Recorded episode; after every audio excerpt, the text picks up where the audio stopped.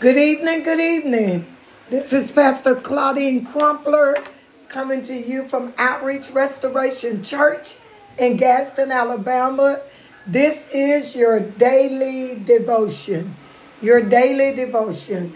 Our scripture reading is coming from Hebrews 7, verses 23 to 39.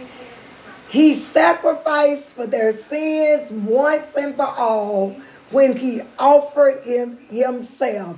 In the Old Testament, God made a covenant with his people. The covenant included a system of sacrifice that pointed to the forgiveness of sin.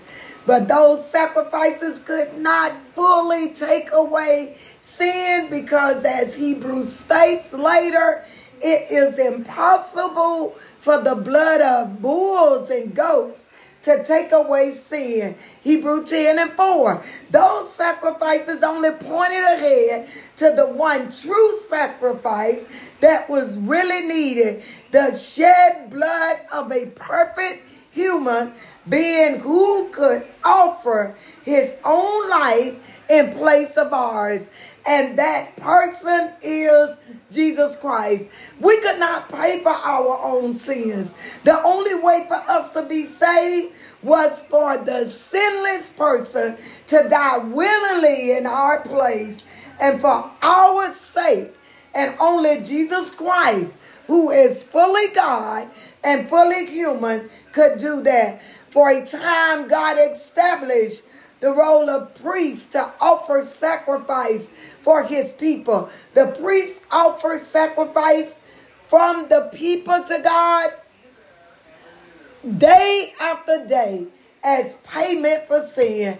And once a year, the high priest would make atonement for everyone on the day of atonement.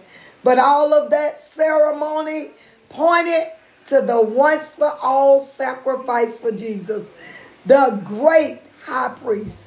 As our text say, he sacrificed for their sins once for all when he offered himself once for all. Sacrifice for sin are no longer needed. His sacrifice is enough for all. In Jesus, all sins are atoned forever. What can we do to pay for our sins? Nothing. Jesus gave the ultimate sacrifice once for all himself.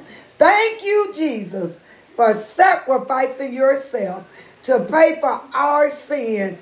Help us to accept the gift of grace.